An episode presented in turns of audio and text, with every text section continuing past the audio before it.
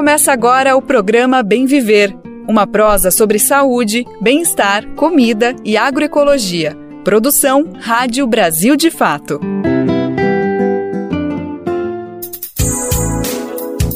Hoje é terça-feira, dia 3 de janeiro de 2023. Estamos no ar com mais uma edição do Bem Viver, a segunda do ano. Que bom contar com sua companhia e seguirmos, juntas e juntos, nessa caminhada rumo ao bem viver. Eu sou Daniel Lamir e fico com você pela próxima uma hora. O programa de hoje está cheio de informação e a necessária prestação de serviço. E como não poderia ser diferente, durante toda a semana a gente vai falar bastante sobre o novo governo que tomou posse no último domingo. E esse é um dos nossos destaques de hoje. Nossa reportagem conversou com lideranças da sociedade civil que voltaram ao Palácio do Planalto depois de seis anos do golpe contra Dilma Rousseff. O reencontro foi marcado pela emoção. Você também vai conhecer mais sobre o influenciador Ivan Baron. Referência na luta anticapacitista, ele participou da entrega da faixa ao presidente Lula. Uma pergunta: você sabia que a Amazônia já foi povoada por cerca de 10 milhões de pessoas no passado? Pois é, a gente vai falar sobre essa descoberta com um dos arqueólogos responsáveis pela pesquisa. A gente está no ar com o Bem Viver de segunda a sexta-feira, sempre às 11 horas da manhã, na Rádio Brasil Atual 98,9 FM na Grande São Paulo e também na nossa rádio web no site radiobrasildefato.com.br, que você pode ouvir em todo o mundo. Dá para ouvir o programa nos aplicativos de podcasts e na rede de rádios parceiras que retransmitem o bem viver de norte a sul do país. São mais de 100 emissoras. Faça parte dessa rede. Para saber como, vai no radiobrasildefato.com.br e acessa como ser uma rádio parceira. Aliás, manda seu recado aqui para o Bem Viver também, né? Nós queremos você participando ativamente desta prosa que não acaba aqui no rádio. Nosso e-mail é radio@brasildefato.com.br. Você também pode deixar o seu recadinho no WhatsApp no número DDD 11 95691 60 46. Programa Bem Viver. Sua edição diária sobre saúde, bem-estar, comida e agroecologia.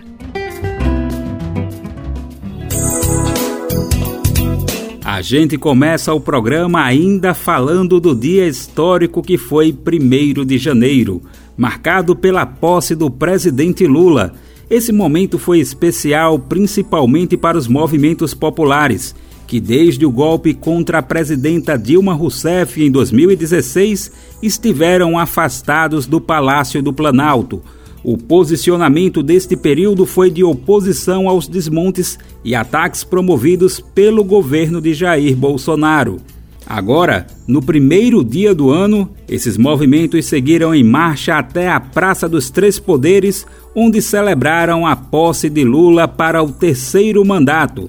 Quem acompanhou tudo de perto foi a nossa correspondente em Brasília, Cristiane Sampaio. A gente vai conferir agora a reportagem com locução de Ana Carolina Haddad. Foi entre lágrimas e com a voz embargada que Ana Moraes viveu os diferentes momentos que envolveram a posse do presidente Lula do PT.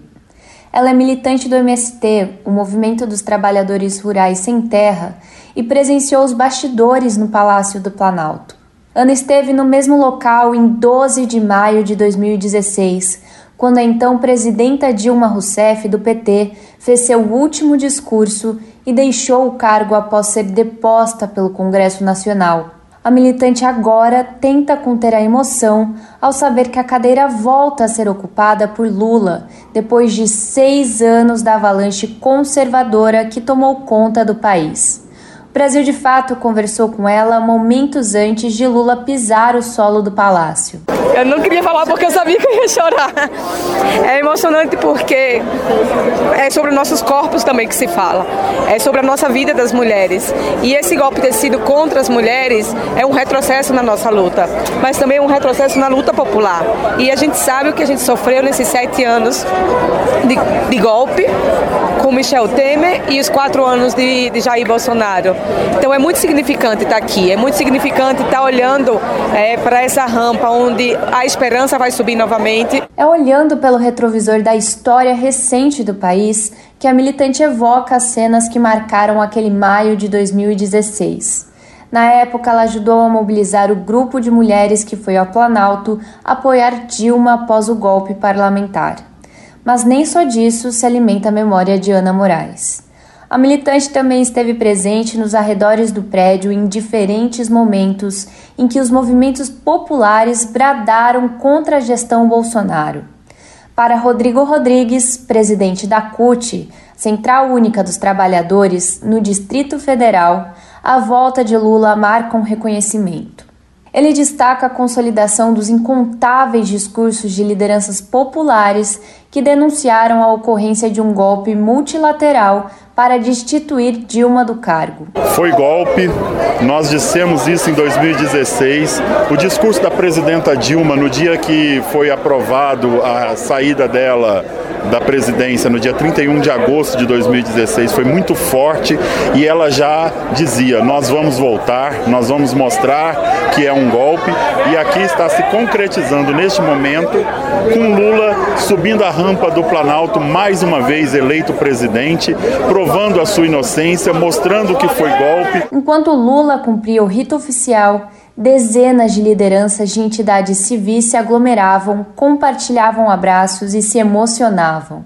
Ao mesmo tempo, a multidão vestida de vermelho aguardava do lado de fora do prédio para ver o discurso do novo presidente. Para Aristides Veras dos Santos, presidente da CONTAG, a Confederação Nacional dos Trabalhadores na Agricultura, a posse é uma grande vitória. Se eu não tinha palavras no dia da, da diplomação, imagine hoje. A sensação é, é assim, de uma vitória imensa. Porque se a gente fosse calcular naquele dia quanto tempo a gente passaria para voltar aqui ao Palácio Planalto, possivelmente a gente daria um bocado de anos, né, pela dificuldade, mesmo considerando o Lula. E depois que o Lula foi preso, aí é que a coisa foi preso, não, foi encarcerado. Melhor dizendo, foi encarcerado. É, o, aí essa distância ainda as projeções nossas ainda era maior. No contingente de apoiadores que presenciaram os bastidores da posse no Planalto, estavam também personagens de lutas-chave. São alguns que tomaram as ruas e o poder legislativo nos últimos anos por conta do desmonte promovido pelos governos Temer e Bolsonaro. Esse é o caso de David Bacelar, coordenador geral da FUP, a Federação Única dos Petroleiros, que festejou a posse. Ele se disse maravilhado diante do reencontro de Lula com a cadeira que comanda o Poder Executivo Federal. Então o governo ele começa bem. Ele começa com um grande ato popular no seu primeiro dia de mandato. Então teremos com certeza esse apoio da população brasileira e também uma pressão do povo para que o governo ele possa sempre se permanecer à esquerda. Um governo de coalizão muito amplo, um governo em disputa e óbvio que essa disputa vai ser feita como aqui está sendo feita pelos movimentos sociais e movimentos populares. Confira mais conteúdo sobre a posse no governo Lula no site www.brasildefato.com.br e nas redes sociais do Brasil de Fato da Rádio Brasil de Fato, com reportagem de Cristiane Sampaio, de Brasília. Locução: Ana Carolina Haddad. No dia da posse, o presidente Lula fez três discursos: um no Congresso, outro após receber a faixa e um terceiro na esplanada dos ministérios. Em todos eles, o novo chefe do Planalto reafirmou o compromisso com a democracia e disse que vai governar para todo o povo brasileiro. A cientista política Priscila Lapa fez uma análise das falas de Lula em participação no programa Central do Brasil. Ela conversou com a jornalista Emília Bisotto. Para ela, em resumo, Lula sinaliza que fará um governo equilibrado. Vamos ouvir. Bom, ao analisar os dois discursos, de forma geral, o que, a gente pode extrair da mensagem do presidente? Que ele sinaliza para a base, o centro e a oposição? Sim, eu acho que esse foi um dos aspectos mais importantes. Apesar dele ter centrado em questões que são historicamente muito relevantes para ele, na sua visão de mundo, na sua constituição enquanto liderança política, ele fez isso sinalizando para outros segmentos da sociedade também.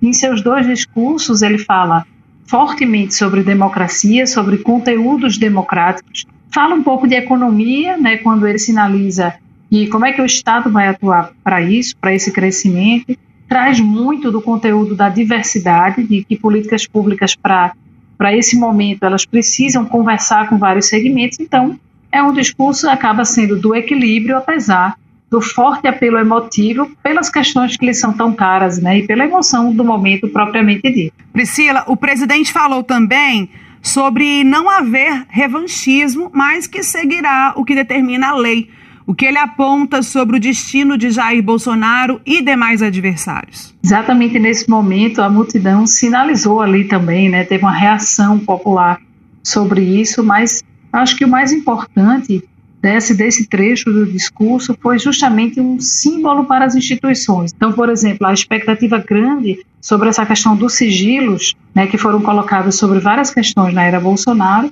elas não vão ser algo analisado pessoalmente por Lula. Ele delega isso a uma instituição que é constituída com essa, entre eh, outras atribuições, com essa finalidade também. Então, acaba sendo um discurso político, com uma demarcação política, mas com sinalização para que a gente vai trabalhar dentro daquilo, preservando aquilo que as instituições democráticas elas têm como pressupostos. Priscila, Lula já tomou algumas medidas como o revogaço das armas, a quebra do sigilo e a retomada do Bolsa Família. O que, que essas ações sugerem para o início desse novo governo? Veja, eu acho que a gente vai acabar voltando para uma agenda que é mais comum, é uma agenda é, para o qual a gente já estava mais voltado no Brasil, eu acho que a principal tarefa, e aí Lula também traz isso em seus discursos, é a questão econômica, né, sobre, sobre a qual gravitam todas as outras, mas ele traz simbolicamente esses atos como dizendo assim, uma nova era começou. Você veja que ele vai em pilares muito importantes, que foram temas muito sensíveis e trazidos de forma muito evidente durante o seu processo de campanha eleitoral, e, por exemplo, a questão da Amazônia, quando ele traz essa questão, ele está falando ali de algo maior, ele está falando de uma agenda climática que tem a ver com a economia e relações internacionais. Ele está falando da sustentabilidade econômica e social, ambiental do país, que é por entender que o Brasil estava sendo governado por um caminho equivocado na era Bolsonaro. Então, e essa questão das armas também nos últimos e foi um tema eleitoral, foi um tema trazido nos debates eleitorais, é um tema que não é unanimidade, que divide de alguma forma a sociedade, uma parte da sociedade crê que a maior circulação de armas gera maior segurança, mas vários indicadores, vários estudos mostraram que esse era um caminho equivocado. Então, esses três primeiros atos, eles são muito simbólicos de demarcar que o Brasil viverá uma nova era, né, como se fosse retomada de uma era mais de normalidade, aquilo que a gente já estava mais habituado a viver no Brasil, tratando a era Bolsonaro como uma exceção, como algo que estava fora da curva. Priscila, agora para finalizar nossa conversa, o presidente decidiu manter a desoneração dos impostos dos combustíveis e criticou o teto de gastos. Qual é o efeito político dessas falas econômicas na posse? Essa questão do teto de gastos é uma das questões mais sensíveis.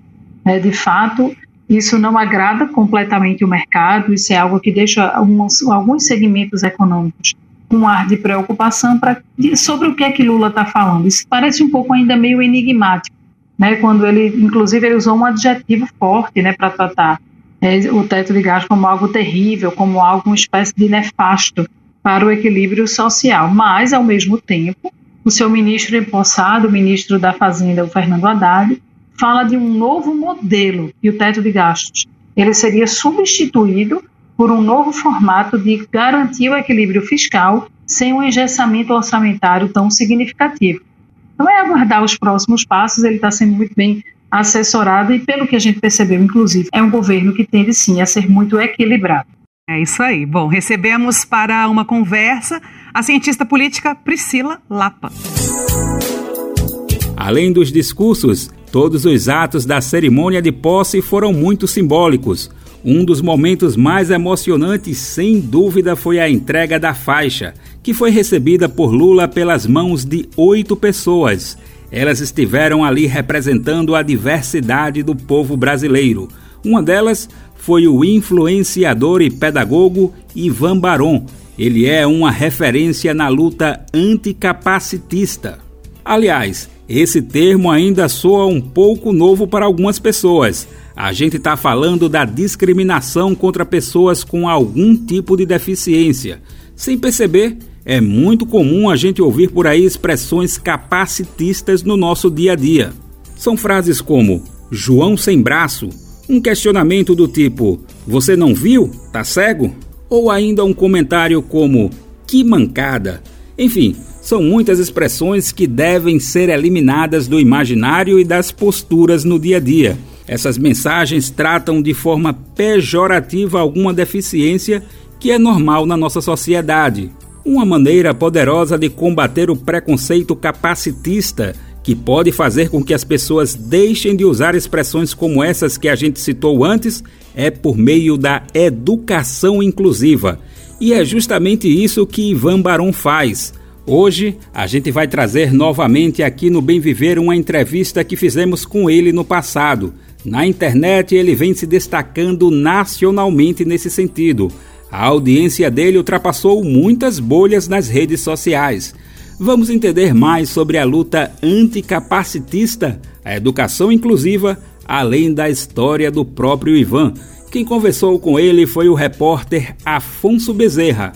Vamos conferir. Olá, minha gente. Recebemos hoje Ivan Baron, pedagogo e influenciador digital que leva para as redes com muito humor e criatividade toda a pauta da luta anticapacitista. Seja muito bem-vindo, Ivan. Tudo bem? Olá a todos e todas, é um prazer enorme estar aqui com vocês batendo esse papo super necessário. Oi, Ivan, vem cá, você já é um baita influenciador digital nas redes sociais. Como é que foi que surgiu este Ivan, o influenciador da inclusão, né? Como você se define? Olha, Afonso, eu comecei lá em 2018, né? A gente sabe o que aconteceu em 2018, foi um ano bem emblemático, ano de eleições, mas começou a partir do momento que eu sempre fui um jovem ativista lutando por causas sociais, eu me vi num, um certo incômodo. porque A gente se via muito falar da questão do racismo, da LGBTfobia, do machismo, do feminismo, né? São pautas que é importante debater. Mas, ao mesmo tempo, eu não via nada falando sobre a questão das pessoas com deficiência e tampouco o nome da violência que elas sofrem. A partir desse incômodo, né, que foi também bastante importante. Eu fui para a internet pesquisar, comecei a estudar e aí eu encontrei o termo capacitismo através de artigos científicos de pessoas sem deficiência, né? Uhum. Sendo que a linguagem era muito formal, muito de muito inacessível. E eu resolvi, eu já era estudante de pedagogia, né? Unir o útil ao agradável.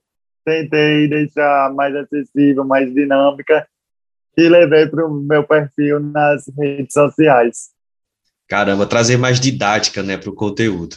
Ivan, você tem paralisia cerebral, né? Essa exposição nas redes sociais mexeu de alguma forma com o seu olhar sobre você mesmo? Com certeza. Primeiro, para eu começar a gravar um vídeo, eu tive que superar a barreira da vergonha, da vergonha do meu corpo, né, que eu tinha bastante. Eu não era bem aceito comigo mesmo. Mas eu, eu falei, se, se eu quero crescer, se eu quero levar informação, eu tenho que começar a cuidar de mim mesmo primeiro. A partir daí, mudou totalmente a maneira como me via e como eu queria ser visto pelas outras pessoas. Ivan, muita gente ainda não sabe ou não teve a oportunidade de se apropriar desse debate sobre capacitismo, né? Você poderia nos explicar o que é ser anticapacitista e também o que é esta violência, né? Que é o capacitismo? Eu costumo falar, pessoal, que o capacitismo é da mesma família que o machismo, que o racismo, a LGBTfobia, gordofobia e tantas outras opressões. É uma família que a gente precisa expulsar das nossas vidas. Sendo que o capacitismo é o preconceito exclusivo voltado para pessoas com deficiência. E engana-se que ele se apresenta apenas da forma explícita, né? da forma da agressão física. Não, maneiras sutis podem ser é, atos sutis do nosso dia a dia, podem ser capacitistas, né? E para ser anticapacitista é, é, é lutar contra todo e qualquer tipo de exclusão dessas pessoas. É lutar por uma sociedade mais inclusiva, mais diversa, é, até mesmo provocar mudanças no ambiente externo e interno para que acomode todas as pessoas. Acho que essa é a minha definição de ser anticapacitista. Muito legal. Ser anticapacitista envolve inúmeras mudanças de comportamento, como você citou, mas acho que uma bem simbólica, Ivan, são as expressões, né? o nosso vocabulário. Como a maneira de falar também expressa muitas vezes o capacitismo, Ivan. Você tem exemplos sobre isso? Eu sempre eu vou ser bem direto, porque eu sempre falo que toda e qualquer frase que envolva deficiência, a gente deve problematizar. Por exemplo, Afonso, mas você está cego, olha direito, mas você está surdo, não está escutando o que eu estou falando. Garoto, deixa de ser retardado. Todas elas meio que banalizam deficiências e colocam como sentido de adjetivo, que não é. A gente não pode fazer essa colocação. Por isso que devemos também analisar o que sai da nossa boca. Porque assim como o racismo, que é muito naturalizado ainda, infelizmente, o capacitismo é bem mais. E a gente pode reproduzir sem nem estar sabendo. Ivan, você é muito leve e bem-humorado lá nas suas redes sociais, nas suas postagens, e claro, sempre pontuando opiniões, né, visões politizadas, como você mesmo se define lá na descrição do Instagram, né, politizado. De que forma Sim. o humor ajuda na divulgação da pauta anticapacitista? Olha, eu vou ser bem sincero, eu já falo sobre um tema que não é tão agradável, que é sobre preconceito, que é sobre tristeza. Então, eu falar de maneira séria só provocaria ainda mais gatilhos nas pessoas.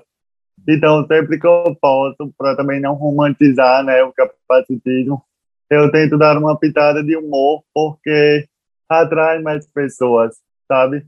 A ironia, eu sinto que isso agrega é, meio que um convite para que as pessoas conheçam mais sobre a temática e se inspirem a lutar contra o capacitismo. Não é uma questão de romantização, que capacitismo é mil e uma maravilhas, não. É mais uma didática, até mesmo como pedagogo, eu tento atrair cada vez mais e mais pessoas. E o humor é o meu aliado. É, o humor é fundamental, ele é essencial. Ivan, você tem um e-book, né? E, e, há pouco tempo você explicou que a sua imersão nesse mundo das redes sociais, da comunicação, surgiu da escassez de conteúdo, né, de material sobre a questão do capacitismo e do anticapacitismo. E você lançou agora o guia anticapacitista, né? O que é que tem nesse material, nesse e-book? Exato. É, no início, quer dizer, eu recebia muita mensagem sobre Ivan, o que é capacitismo? Ivan, me fala um pouco da sua história. Então eu falei, eu vou resumir, eu vou tentar criar algum material fácil, acessível, é, que reúna todas essas informações e também traga outras vivências de PCDs, né? É, lá eu explico o básico sobre capacitismo, algumas expressões capacitistas que a gente deve evitar, então é um material assim com uma linguagem bem jovem, não quero nada complexo, até porque o público que me procura ainda é o público bastante jovem. E lá é meio que um manual de como a gente a primeira experiência com capacitismo. A gente, como sou, é um manual de como a gente se portar a uma pessoa com deficiência. As terminologias corretas, enfim, modéstia à parte, eu indico para todo mundo. Ivan, foi ótimo ter você aqui com a gente. Valeu! Ainda falando da luta anticapacitista, a gente separou dois materiais muito bacanas do canal do Ivan para compartilhar aqui no programa, caso você ainda não conheça o trabalho do influenciador. Nesse primeiro áudio que a gente vai ouvir, ele explica a importância da educação inclusiva e como ela deve ser aplicada. Escuta aí. Tiva, por que você está usando essa migala? Qual é o limite da curiosidade de uma criança? Isso se realmente valer a pena limitá-la. Perguntas que engasgam durante toda a nossa vida vão existir, mas a gente precisa perder essa mania de sempre querer fugir. Comece a explicar que nem todo mundo é igual, que tem gente chata, bonita, feia e legal. E que para alguns andar, ver e falar não é uma questão opcional. Criança aprende e absorve mais fácil. A gente é que coloca obstáculo fugindo da responsabilidade que é mostrar a beleza da diversidade. Uma sociedade mais inclusiva começa com uma educação anticapacitista.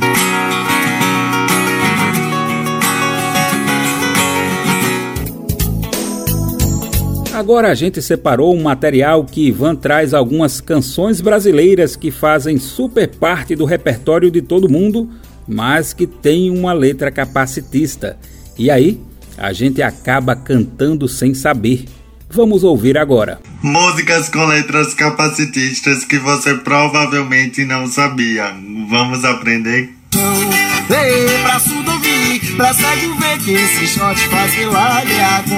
Pessoas com deficiência não precisam de um milagre para fazer acontecer. Além de que essa música reforça aquele pensamento de que precisamos de algo milagroso para viver as nossas vidas. Havia um homenzinho torto, morava numa casa Vocês já sabem quem foi usado para representar esse homenzinho torto, né? Sim, um homem com deficiência. Bem que poderia ser utilizado outra analogia para representar alguém errado, né? Quem não gosta do samba, bom sujeito não é. Ou é ruim da cabeça, ou doente do pé.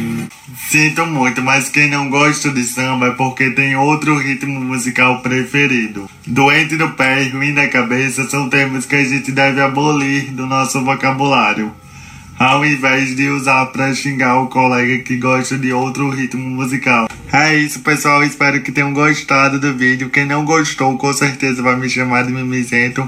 Mas se liga nessa. Recentemente, a Beyoncé mudou parte de uma música por conta de uma expressão capacitista. Seria bom se mais artistas imitassem a diva do pop, né? Sobre esse último áudio, é importante destacar que Ivan não está mandando a gente cancelar os artistas e parar de ouvir as músicas. A proposta dele é educar as pessoas para refletir sobre o que a gente está acostumado a escutar e reproduzir. O fato de ouvir essas letras e entender que são problemáticas já é um avanço fundamental. E é bem importante treinar o ouvido, viu? Para a gente conseguir ter essa percepção por conta própria ouvindo outras músicas, ou simplesmente a fala de algum amigo ou amiga em uma roda de conversa, né? Um alerta importante para esse período de chuvas e calor em grande parte do país. Acidentes com escorpiões se tornam ainda mais frequentes nessa época do ano. Isso porque as condições climáticas favorecem o aparecimento desses animais peçonhentos, o estado de São Paulo já tem mais de 30 mil casos registrados. Vamos ouvir agora dicas de como evitar esse tipo de acidente e quais são as principais medidas para impedir a proliferação desses animais. A reportagem é de Nelson Lim da Rádio Nacional. Os casos de acidentes com escorpiões cresceram no estado de São Paulo este ano. De acordo com dados da Secretaria Estadual da Saúde, já são mais de 36 mil casos até dezembro de 2022. No ano passado, foram registrados pouco mais de 33 mil casos. Esse aumento se deve principalmente à umidade causada pelas chuvas de verão, que propiciam um ambiente mais favorável ao inseto, que costuma se esconder em frestas, buracos e perto de entulhos e madeira. Dentro de casa, ele pode às vezes ser encontrado dentro de sapatos, roupas e embaixo de tapetes, por exemplo. Por isso, Luciano Eloy, assessor técnico da divisão de zoonoses da Secretaria da Saúde, explicou o que as pessoas devem fazer para evitar a proliferação deles. É, no que se refere aos quintais, de casas térreas, é importante não manter entulhos, então limpar esse quintal. O mato tem que estar sempre baixo e o acondicionamento do lixo, porque o lixo atrai baratas, que são o principal alimento desse animal. No intradomicílio, o importante é principalmente manter os ralos vedados, tanto das pias quanto de chão, as portas precisam estar vedadas também, aquela fresta embaixo das portas, né? Janelas também. E toda essa situação em que a gente precisa manter a casa sempre arrumada com o menos possível de é, coisas espalhadas pelo chão. Luciano Eloy alertou ainda que as crianças fazem parte do grupo de risco em caso de picada do escorpião. Por isso, elas devem ser levadas para as unidades de referência o mais rápido possível após serem atingidas. Então, ocorreu a picada, no máximo vai se lavar o local com água e sabão, fazer uma compressa morna, não pode colocar gelo, tá ok? Porque acentua a dor. Mas o mais importante é saber onde está a referência daquela localidade para o soro antiescorpiônico, atendimento especializado, para que corra com essa criança para lá. A lista de unidades de saúde do estado que possuem o soro para animais peçonhentos, incluindo escorpiões, pode ser encontrada no site do Centro de Vigilância Epidemiológica da Secretaria Estadual de Saúde. Da Rádio Nacional em São Paulo, Nelson Lim. A gente abre espaço agora para falar de um importante aliado para a saúde: os chás preparados com plantas medicinais. Tem muita gente que já tem essa cultura, né? Não é muito do café, curte mesmo um chá após almoço ou no começo do dia ou principalmente antes de dormir. Mas além do prazer de saborear um delicioso chazinho, seja quente ou gelado, a nossa proposta de hoje é te mostrar o poder das plantas. Investigar um pouco desse saber ancestral que utiliza o chá como ferramenta de cura para algumas dores cotidianas, e principalmente aquelas relacionadas ao ciclo feminino, por exemplo, as cólicas menstruais. Vamos conferir o material com a repórter Annelise Moreira no Alimento é Saúde. Te aproxega, vivente. Comece agora o Alimento é Saúde.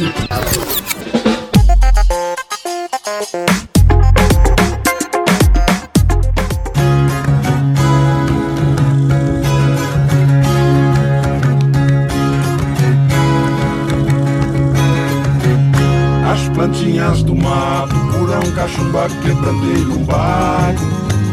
veneno de cobra. Chazinho de camomila para cólicas menstruais, casca de barbatimão para banho de assento no tratamento de infecções e melaleuca para o tratamento de candidíase. Esses são apenas alguns exemplos do conhecimento popular sobre o uso das plantas para os ciclos femininos. As plantas medicinais são amplamente usadas em comunidades tradicionais no tratamento de distúrbios menstruais e infecções ginecológicas, e também por gerações anteriores, como as nossas avós, mães e tias, que tinham algumas ervas que faziam parte da farmácia natural caseira. Nos últimos anos, o uso das plantas medicinais tem ganhado cada vez mais adeptas como recurso complementar natural das mulheres que buscam mais autonomia sobre a própria saúde, como explica Fernanda Tresmonde, doutora em botânica e especialista em fitoterapia. Antigamente, esse conhecimento era passado oralmente entre as mulheres de geração em geração. Com a instalação do patriarcado, muito do conhecimento do que as mulheres tinham sobre os seus corpos e das formas de cuidado sobre si mesmas foram perdidas. Hoje há um resgate desse conhecimento, as mulheres buscam saber quais eram as formas, e esse conhecimento tem sido associado às pesquisas que demonstram uma segurança e eficácia desses métodos. Fernanda dá oficina sobre ginecologia natural e uso das plantas e atende mulheres que apresentam queixas de problemas femininos. Para a síndrome do ovário policístico e endometriose, por exemplo, pode ser utilizado o uxi amarelo em associação com unha de gato. Estudos científicos demonstram essa efetividade Angélica sinensis trata a infertilidade da mulher, pode ser utilizada na forma de extrato seco em cápsulas. Para aquelas mulheres que têm muita cólica menstrual, elas podem utilizar chá de mil folhas, que é a Clea também chamada de novalgina, da qual sai o princípio ativo para a dipirona. Então, é uma forma natural de estar administrando esse princípio ativo a partir de chá no período menstrual.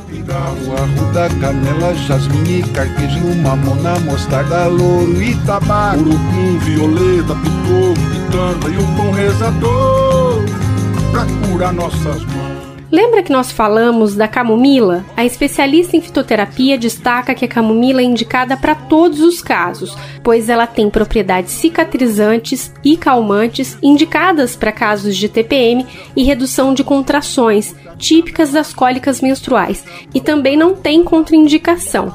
Grávidas podem fazer o uso da planta. A ginecologista Lídia Miung recomenda ervas medicinais no seu consultório como uma forma complementar ao tratamento convencional, em três casos principalmente: na menopausa, na tensão pré-menstrual, em cólicas e as dores mais intensas, como da endometriose.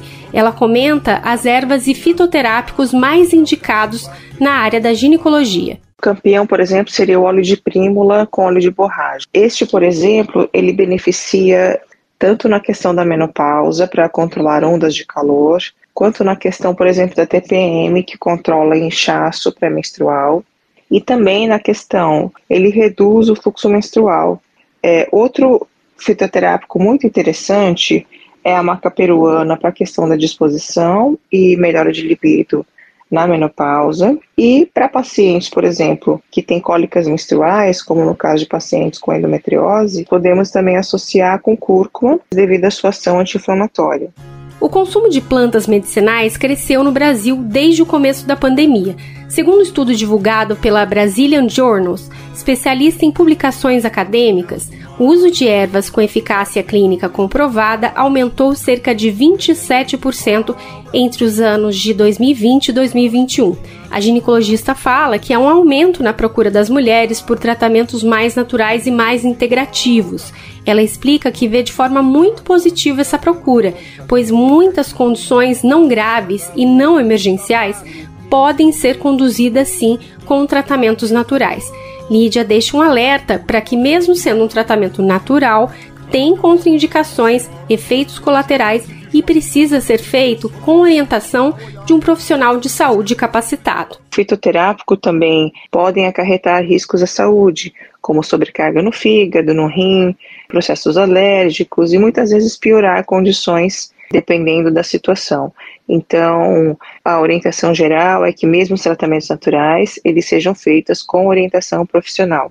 Desde 1980, as plantas medicinais foram incluídas no SUS após as recomendações da Organização Mundial de Saúde e foram estimuladas ainda mais com a Política Nacional de Práticas Integrativas e Complementares em 2006 que regularizou a oferta no serviço público de saúde da homeopatia, das plantas medicinais e da fitoterapia.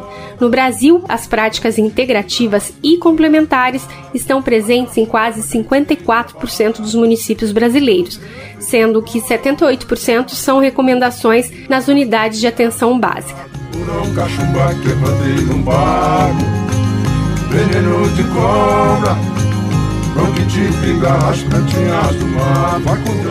De Minas Gerais para a Rádio Brasil de Fato, Anelise Moreira.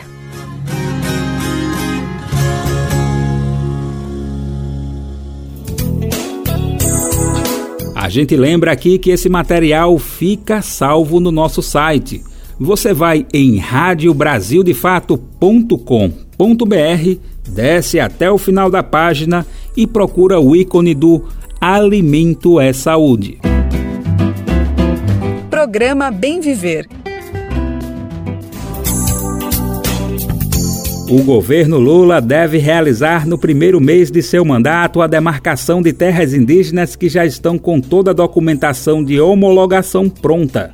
No total, 13 territórios esperam para serem demarcados nas regiões Norte, Nordeste, Centro-Oeste e Sul os processos ficaram paralisados durante o governo Bolsonaro e agora devem ser retomados. Uma medida já restabelecida pelo atual governo Bolsonaro é o Fundo Amazônia. O presidente da Alemanha, que esteve no Brasil, liberou 35 milhões de euros para a preservação ambiental no país. O fundo estava paralisado desde abril de 2019 por decisão do ex-presidente Jair Bolsonaro.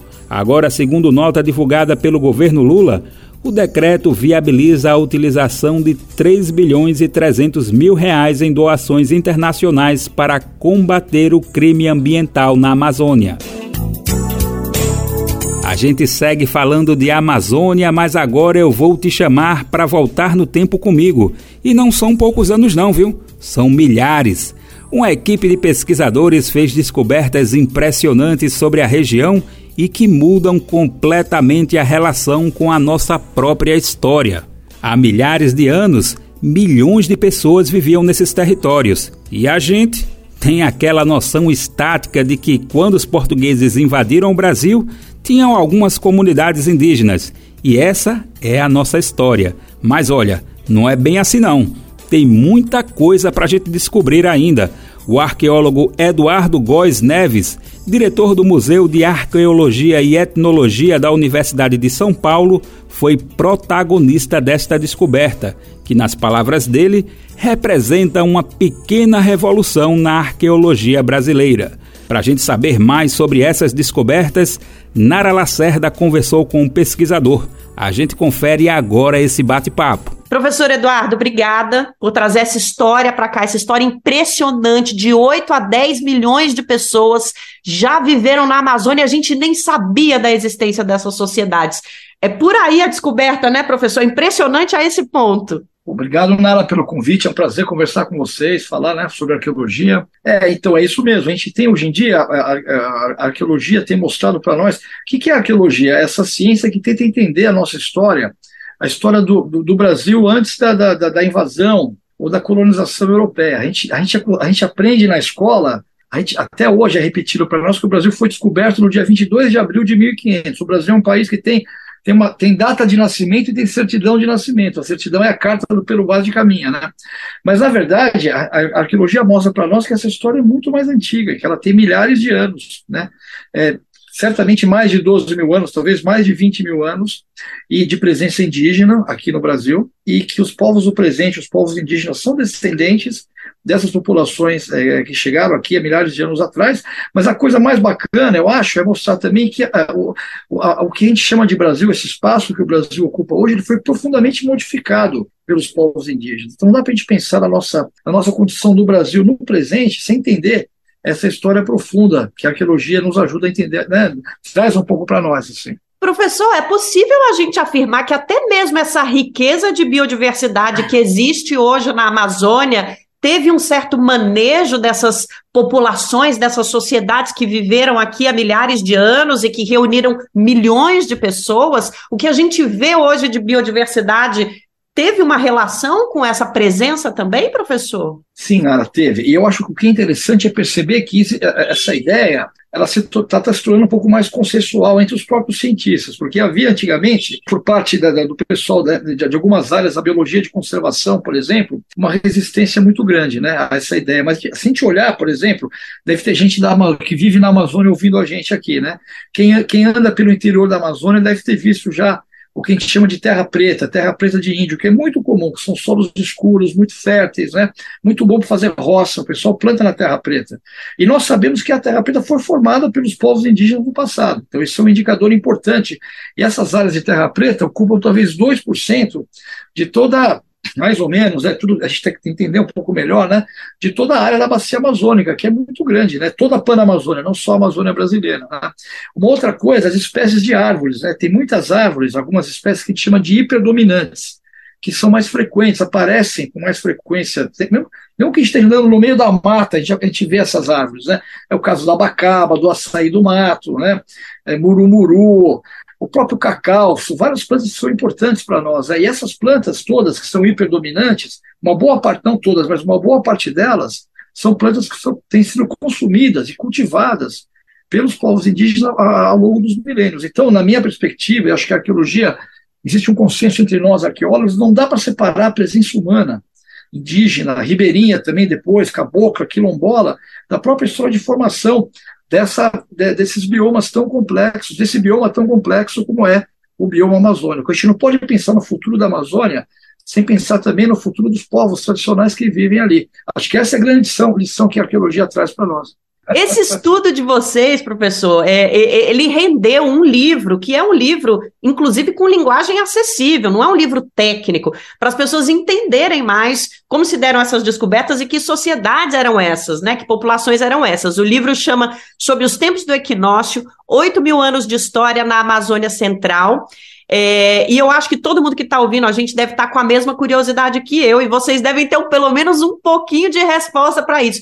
Quem eram essas pessoas? Que comunidades eram essas? Isso está no livro, professor? Está no livro, sim, Nara. Agora, esse livro eu procurei, bom, eu, né, eu trabalho há muitos anos na Amazônia, sou professor da, universitário, e, e, assim, normalmente na academia, a gente, a gente, é, a gente é treinado para fazer, para divulgar o conhecimento que nós produzimos entre os nossos pares, né? Através de artigos científicos, muitas coisas em inglês, às vezes, né? Isso é muito importante, mas eu senti falta de uma obra que pudesse trazer essas informações numa linguagem acessível em português, uma vez que eu trabalho numa universidade pública, que é sustentada com dinheiro público, né? E um papel fundamental que a gente tem que ter também, eu acho, na universidade, é tornar esse conhecimento acessível para todo mundo. Então, eu procurei escrever deliberadamente o livro Espero que eu tenha né, sido bem sucedido numa linguagem acessível para que todo mundo possa ler e refletir sobre isso. Né? Sobre o, o livro em si, quer dizer, o que, que o livro mostra para a gente? Que essa história da Amazônia Central, essa história antiga, eu não gosto de falar em pré-história, porque pré-história dá uma ideia de que não tinha história aqui, né? e que foram os europeus que trouxeram a história para nós. E na verdade não, a gente tem uma história antiga que é muito rica, isso a gente vê na Amazônia Central. Né? Ah, são diferentes povos que viveram ali. Como é que a gente sabe que eram povos diferentes? Pelo tipo de objetos que eles produziam, que variavam muito, né, de decoração e de forma, cerâmicas diferentes, pela maneira que eles ocupavam o espaço. Alguns deles viviam em aldeias de formato circular, outros viviam em é, as, aldeias com grandes aterros, plataformas de terra, né? Outros viviam em aldeias pequenininhas, mas faziam uma cerâmica muito elaborada. Então, os contrastes entre a produção material deles, os objetos que eles produziam e as formas de ocupação do espaço eram muito diferentes que nos permite, e essas diferenças nos permitem dizer, olha, eram povos diferentes que viveram ali. E eu me arrisco algumas hipóteses, né? Eu tento fazer algumas conexões entre os povos do passado ali, porque eles não deixaram nada escrito, né? Então a gente tem que fazer essas inferências baseado em hipóteses, né?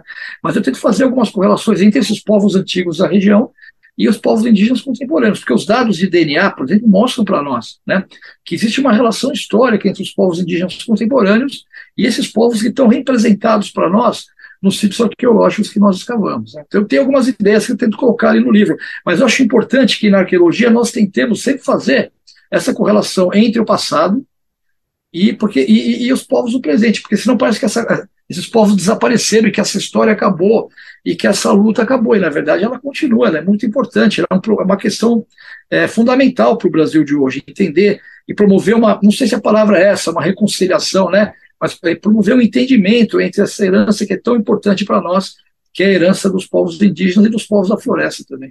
E essas descobertas é, sobre essas é, milhões de pessoas que viveram há, há, milhares de anos atrás na Amazônia, essas sociedades, é, é o, o, que tipo de reflexão elas podem causar para nossa relação com a nossa própria história como nação, professor? O, o que o senhor, como acadêmico, almejaria com, com essas reflexões que o senhor já traz no livro para a sociedade em geral? Olha, eu acho, eh, Nara, que a gente está vivendo, a gente vê isso ficou muito exacerbado nos últimos anos, né? O que está acontecendo na Amazônia, desde a época do, da chegada dos europeus, mas isso ficou muito forte né, durante a ditadura, na época da borracha, depois na época da ditadura militar, e agora voltou com muita força desde 2016, né? É, é, a gente, o que, que, será que aconteceu em 2016, né? Mas o que, que, a gente percebe? A gente vê que existe um ataque né, à Amazônia e aos seus povos. E existe uma. Eu acho que essa questão está baseada numa. Assim, esse debate sobre a Amazônia está baseado numa falsa premissa, a meu ver. É uma ideia que separa a possibilidade de você ter a proteção da Amazônia sem a presença humana. É claro que ninguém está falando aqui que a gente tem que derrubar a floresta para plantar soja ou para plantar capim, que vai ser uma catástrofe, já está sendo uma catástrofe. Né? Mas o que a gente sabe que, na verdade, não, deve haver uma contradição entre a proteção da, da, floresta e a ocupação dos seus povos tradicionais. A gente está vendo isso, se a gente olhar para o mapa da Amazônia no arco do desmatamento, ali no sul do Pará, em Rondônia, né? o que, que sobrou de floresta hoje? Basicamente são as terras indígenas ou as terras protegidas. E tem muito pequeno proprietário, pessoas maravilhosas que eu, que eu conheci ao longo das minhas pesquisas, que não são da Amazônia, mas que foram para a Amazônia desde a década de 70 que estão lá pelejando, lutando, né, para ter uma vida digna. Quer dizer, essas pessoas também, né, elas têm, uma, elas têm direito de viver, serem felizes, né, e, e viver as suas vidas ali, mas a gente tem que pensar o quê? Que, em, em, primeiro, eu acho que a gente tem que olhar para os povos da floresta e aprender com eles, né, as maneiras pelas quais eles manejam os recursos, trabalham com a natureza, porque esse tipo de informação pode ser importante para a gente pensar numa Amazônia que seja mais interessante e mais, e mais justa né, para todo mundo no futuro. Eu acho que a gente tem que ter uma moratória do desmatamento, né? Garimpo, desmatamento, né? Tem muita gente de novo no garimpo que é bacana, que não é, né? A questão não é, é criminalizar quem está vivendo do garimpo, muita gente honesta que está lá tentando sobreviver. Mas assim, cabe ao Estado brasileiro organizar isso, né? Porque a gente sabe que os efeitos ambientais e sociais do garimpo, do desmatamento, são muito muito negativos, entendeu? Então, assim, eu acho que talvez a grande lição seja falar o quê? Não deve, não deve existir uma contradição entre a presença humana e a preservação da floresta. Só que essa presença humana ela tem que estar mediada e organizada a partir de uma outra lógica, que não é essa lógica predatória que se constituiu no Brasil, principalmente depois da ditadura militar há mais ou menos uns 50 anos atrás, e que vai e vem ao longo do tempo. Né? É muito atraso a gente continuar com essas práticas é, no território amazônico ocorrendo de maneira tão atrasada, quando a gente já tem conhecimento e tecnologia, é, inclusive ancestral, para continuar com essas práticas e manter é, a preservação do bioma. Então, já, a solução já existe. É até meio cafona, né, professor? Até meio, meio antigo a gente continuar aplicando essa, essa dinâmica exploratória sem pensar na convivência e na permanência do, do, do bioma, né? Eu, como brasileiro, me envergonho, porque assim, a gente tem uma ciência que, que mostra para nós, a gente tem mais, além dessa ciência, a gente tem uma ciência também, que é a ciência dos povos tradicionais, e do, do, ponto de vista de política pública, a gente já aprendeu a fazer isso. Se a gente olhar, por exemplo, para os dados do desmatamento, eles caíram acentuadamente há mais ou menos uns 15 anos atrás. Então a gente sabe como fazer, nós já lideramos isso no mundo, né? E a gente perdeu isso por causa de uma, de uma lógica política que, a meu ver, é uma lógica política oportunista, de, de curto prazo, que não gera riqueza para ninguém a longo prazo, só gera destruição e muita miséria, né? Então, assim, eu, eu, eu, eu me envergonho mesmo, como brasileiro que ama o Brasil, né? Em ver, a gente tem que, de novo, ter que discutir essa questão, mas acho que a, a gente aprende, né? aprendeu nos últimos anos que nada está garantido, né? Que a gente tem que ter sempre, retomar coisas que a gente achava que estavam, né? Que fossem de conhecimento geral, tem que retomar esse debate. E o meu papel como cientista, uma vez mais, é tentar tornar essas informações claras para o público, né? Para que a ciência que a gente produz possa ser acessível para todo mundo. Professor, eu, eu, eu não quero finalizar a nossa conversa sem a gente fazer uma reflexão sobre a área do senhor, porque com todo mundo que a gente traz da academia para conversar aqui na Rádio Brasil de Fato, a gente fala sobre isso, porque a gente sabe o perrengue que vocês passaram nos últimos anos aqui no Brasil por falta de financiamento, por desmonte de estruturas e etc. E uma pesquisa como essa que vocês estão fazendo é, há mais de 15 anos ela precisa ter futuro, porque tem muita coisa para descobrir ainda ali no território, né? Olha, Nália, eu tenho uma situação um pouco privilegiada, porque eu falo aqui de São Paulo, né? E aqui em São Paulo existe uma fundação pública chamada FAPESP, que é a Fundação de Amparo à Pesquisa do Estado de São Paulo, que financia pesquisas. Então, assim, essas pesquisas que eu tenho feito lá no Norte, que continuo fazendo, têm sido financiados por essa instituição pública aqui de São Paulo e isso me dá um certo conforto, digamos assim. Mas eu vejo meus colegas e minhas colegas que estão em outras universidades, principalmente no norte do Brasil, que são pessoas maravilhosas e excelentes cientistas, estão passando, passaram por dificuldades muito grandes, dificuldades que têm a ver com financiamento da pesquisa, mas que têm a ver também com o ataque que o sistema de educação pública de nível superior sofreu durante os últimos anos. Eu vou ficar falando o nome de, né, vamos esquecer desse nome, mas foi muito, muito difícil, muito ruim para todo mundo. E não só dinheiro para você manter as universidades funcionando, mas, por exemplo, bolsa para alunos, né? O Brasil tem feito uma coisa que é muito, e a USP também, finalmente resolveu fazer, onde eu, onde eu ensino, uma política de, de ação afirmativa que tem funcionado muito bem, que que, que, que proveu o acesso à universidade por alunos que normalmente não teriam jamais, historicamente no Brasil, nunca tiveram acesso à educação pública né, superior, né, quilombolas, indígenas, ribeirinhos, famílias de baixa renda. Então, é, isso foi tudo muito importante. Mas o que, que adianta a gente dar, promover o acesso a essas pessoas se elas não tiverem condições de permanecer na universidade, recebendo bolsa? Porque tem muita gente vocês devem saber disso, quem está ouvindo aqui, essas bolsas funcionam para sustentar as famílias daqueles alunos, daquelas alunas, né? E isso foi cortado. A gente viu, o último episódio disso foi agora, semana passada, a CAPES, que é uma, um órgão do Ministério da Educação, tinha cortado as bolsas de estudo para alunas e alunos no ensino superior. Então, nós passamos por uma época muito difícil no Brasil, onde a ciência foi criminalizada, foi atacada, o conhecimento foi foi combatido, né? E existia uma espécie de, de, de ignorância orgulhosa que estava se, né? Que batia no peito e se estabelecia, o que era um absurdo ver isso acontecer. Então eu sou muito otimista. Eu acho que nada pode ser, nada pode ser, quer dizer, claro que né, sempre pode ser pior, mas acho que as perspectivas que nós temos não, não são fáceis também agora no curto prazo, mas certamente esse ataque irracional, criminoso que aconteceu à educação, à ciência, aos povos indígenas, né, às populações tradicionais, ele vai parar de acontecer. Isso me leva, me leva a ser bastante esperançoso para o ano que vem. Acho que a gente pode ter uma tarefa imensa. Ninguém sabe qual é o tamanho do, do rombo que aconteceu. A gente tem uma tarefa imensa pela frente, mas é isso. Né, a gente tem que continuar lutando, acho que mais inteligentes agora, aprender com os erros que foram cometidos, né? Para que, é, que essa, esse trabalho, que essa luta continue. Acho que é isso. Então, eu estou animado, apesar de tudo. Acho que as coisas vão parar de piorar, pelo menos. Professor, é, eu acho que vocês vão lançar obrigado. documentário, eu acho que vocês vão lançar um monte de coisa e eu quero saber de tudo aqui no Brasil de fato. A gente vai conversar muito ainda, viu? Olha, Nara, te agradeço muito. E aproveitar, já que você mencionou, nós fizemos para a TV Sesc uma série de quatro documentários sobre as pesquisas lá em Rondônia. O nome é Amazônia, Arqueologia da Floresta. E está disponível no YouTube. Então, se você tiver interesse em ver esses filmes, são filmes que nós fizemos é, em parceria com o povo Tupari, povo indígena Tupari, que vive na terra indígena Rio Branco, e uma equipe de arqueólogas e arqueólogos também. E a ideia também é divulgar as pesquisas da gente. Então, se, se tiverem interesse, eu recomendo a Amazônia, a Arqueologia da Floresta. Está na no YouTube na página, e também na página do Sesc TV. Professor, a gente vai voltar a conversar, viu? Vou esperar o senhor aqui na Rádio Brasil de Fato novamente. Qualquer novidade que tiver na pesquisa de vocês, avisa a gente que a gente tem muita curiosidade e interesse de falar sobre esse tema sempre. E parabéns, parabéns pelo livro, pela pesquisa, pelas conclusões e, e por esse trabalho incrível. Obrigado, Nara. Obrigado a vocês também pelo trabalho maravilhoso, maravilhoso que vocês fazem. E é um prazer conversar com vocês. Estou sempre à disposição e é um prazer mesmo. E aqui de São Paulo, da Rádio Brasil de Fato, Nara Lacerda. Obrigado, Nara Lacerda, e ao pesquisador Eduardo Góes Neves por compartilhar com a gente todas essas descobertas tão interessantes e relevantes para conhecermos mais sobre a nossa própria história reta final do programa de hoje a gente termina com música. 3 de janeiro é o dia em que o Brasil se despediu do sambista baiano Oscar da Penha, mais conhecido como Batatinha.